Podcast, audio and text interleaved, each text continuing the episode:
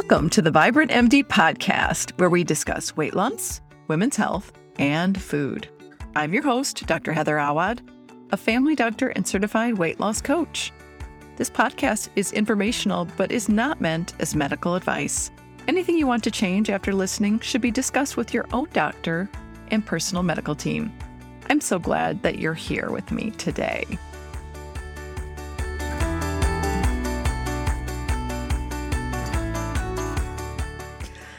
And welcome, my vibrant friend. So, today we are going to continue our series on how to lose weight for the last time.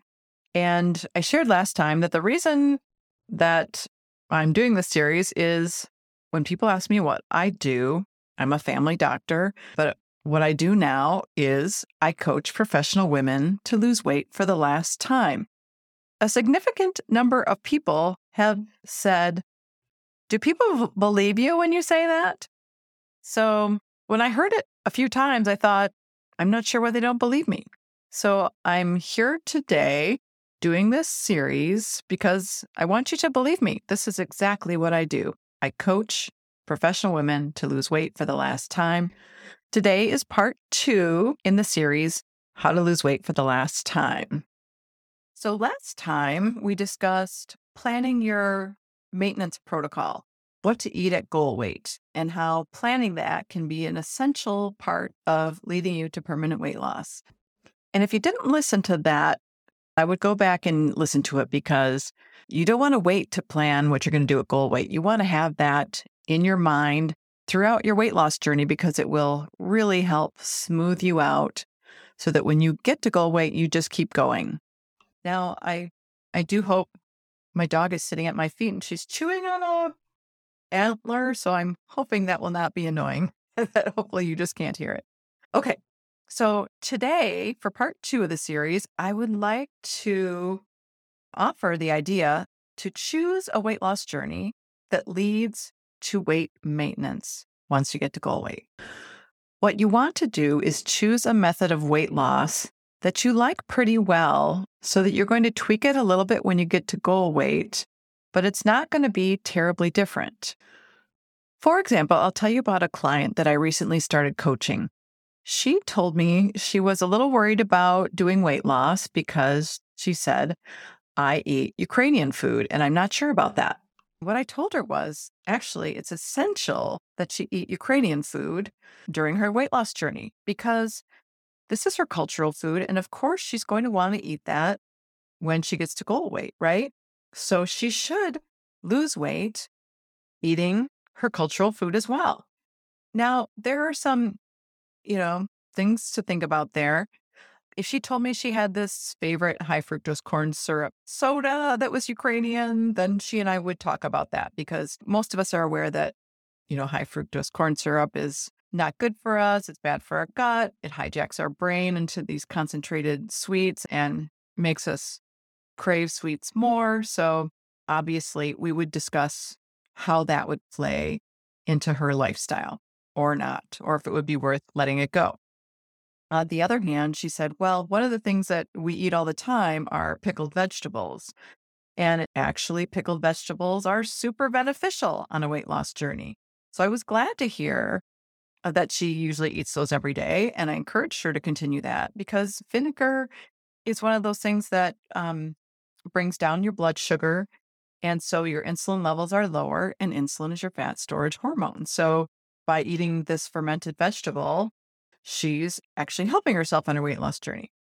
Besides that, fermented foods are great for your gut health. So this is a win all around. Good for weight loss, good for health all around. Now, the point of this story is that I'm guiding this client of mine to use food she already likes for her weight loss journey so that when she gets to goal weight, she can just go forward with some small adjustments because she will want to eat Ukrainian food for the rest of her life. So we will use Ukrainian food for her weight loss journey. Hope that makes sense. Now, I heard a story about another professional woman, actually, another doctor. I do hang out with a lot of doctors who was eating salads twice a day for her weight loss journey.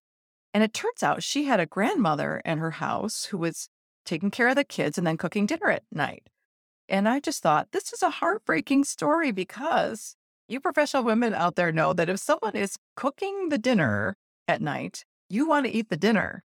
You've got a demanding job and you don't want to go home and have to make something separate. So this was kind of a, a difficult situation for her.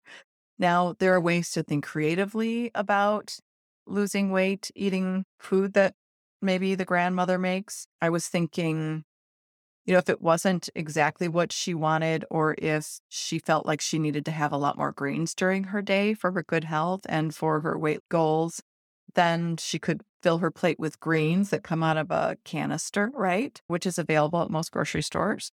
And then she could put some of the grandmother's food on top. So then she's not making a whole separate meal, but she can lose weight, have the greens that she wants. And then as she gets to goal weight, then she can transition to Am I still going to have those greens? How am I going to eat the food that the grandmother makes and still maintain my goal weight? So you want to do something that helps you transfer to maintenance as easy as possible. Like I said, I I don't know that woman, but I but I felt bad for her because literally eh, when I come mm. home at the end of the day, if someone else is cooking, I'm excited about that. So I think that a lot of professional women would like to have that kind of help.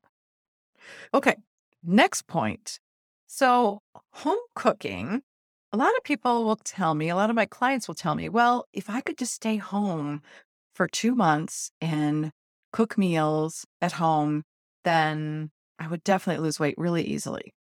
Okay, I'll give them that. I believe that too.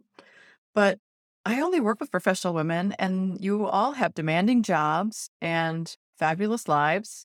And so it's unlikely that you're going to stay home for two months and cook for yourself. And also, if you got to goal weight, whether that took two months or six months or a year, you wouldn't be able to do that with your job at goal weight. So it still wouldn't work for you. So I had this client who said this if I could just, you know, stay home for two months and and cook for myself, then I I know it would be really easy and I could go from there.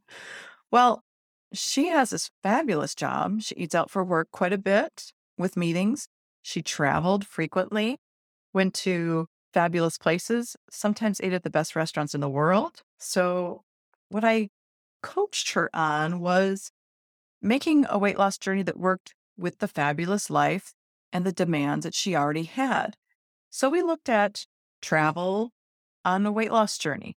So some of her trips were okay to continue weight loss, and some were not. You know, she a couple times a year goes to London, and with her company, they go eat really at the best restaurants in the world. And she didn't want to be feeling restricted. So worked out a plan for her so that she could be weight neutral on those trips.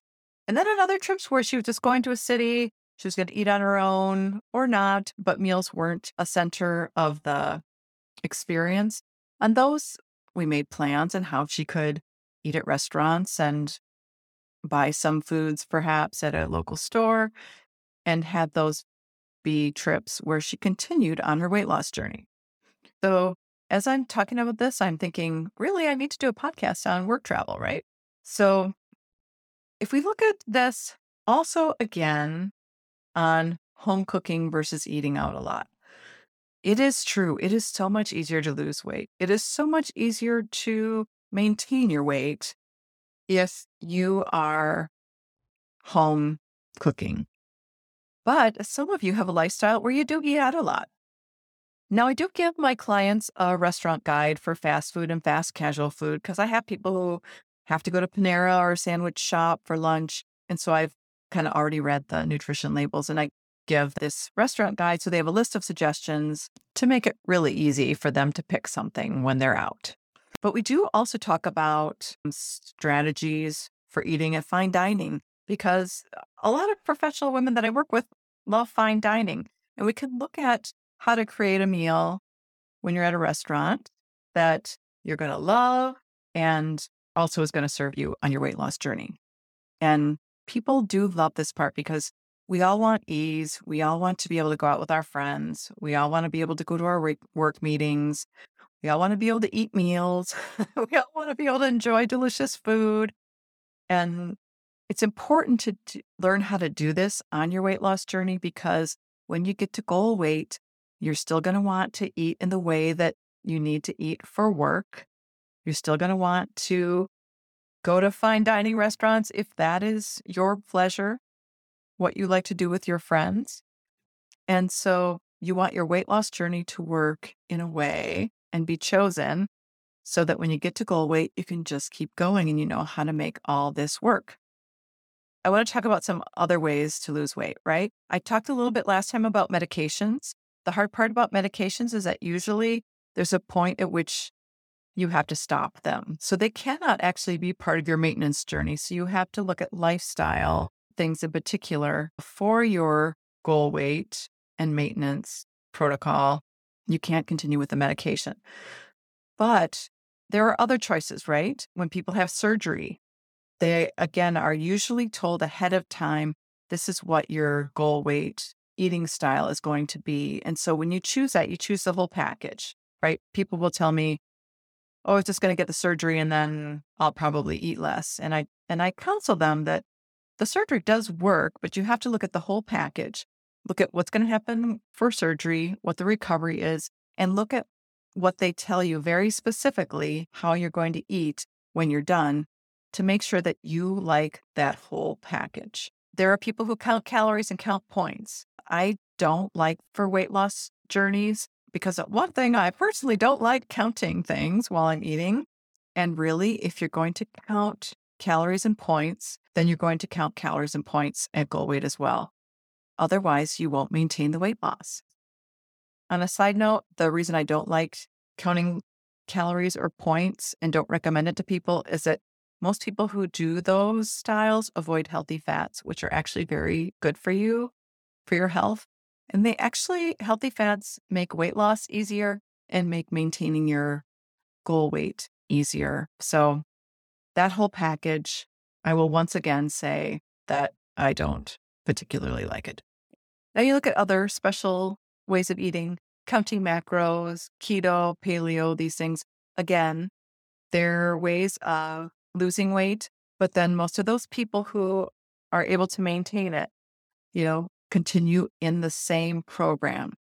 So that's why you get, you know, podcasts and YouTube channels that say my keto life because, you know, once they lost the weight, then they had they stayed with it because that was how they did it. Liquid diets, another reason why I'm not a fan of liquid diets is the same as as the things I've already mentioned. I did. I don't know if I shared with this on the podcast or not, so excuse me if I repeat. Um, I applied for a medical director job at a medical shake company, and then I asked them how they teach people to maintain their weight once they've lost it, and they said, "Oh, usually they just continue to drink shakes, you know, once or twice a day instead of a meal." So again, if you want it to be permanent weight loss and weight loss for the last time, you're going to continue it. So if you think I'll just do shakes for three months, you may be signing up for shakes forever if you want it to stay. So, not easy, right? Unless, of course, you love weight loss shakes. So, this has been part two of how to lose weight for the very last time.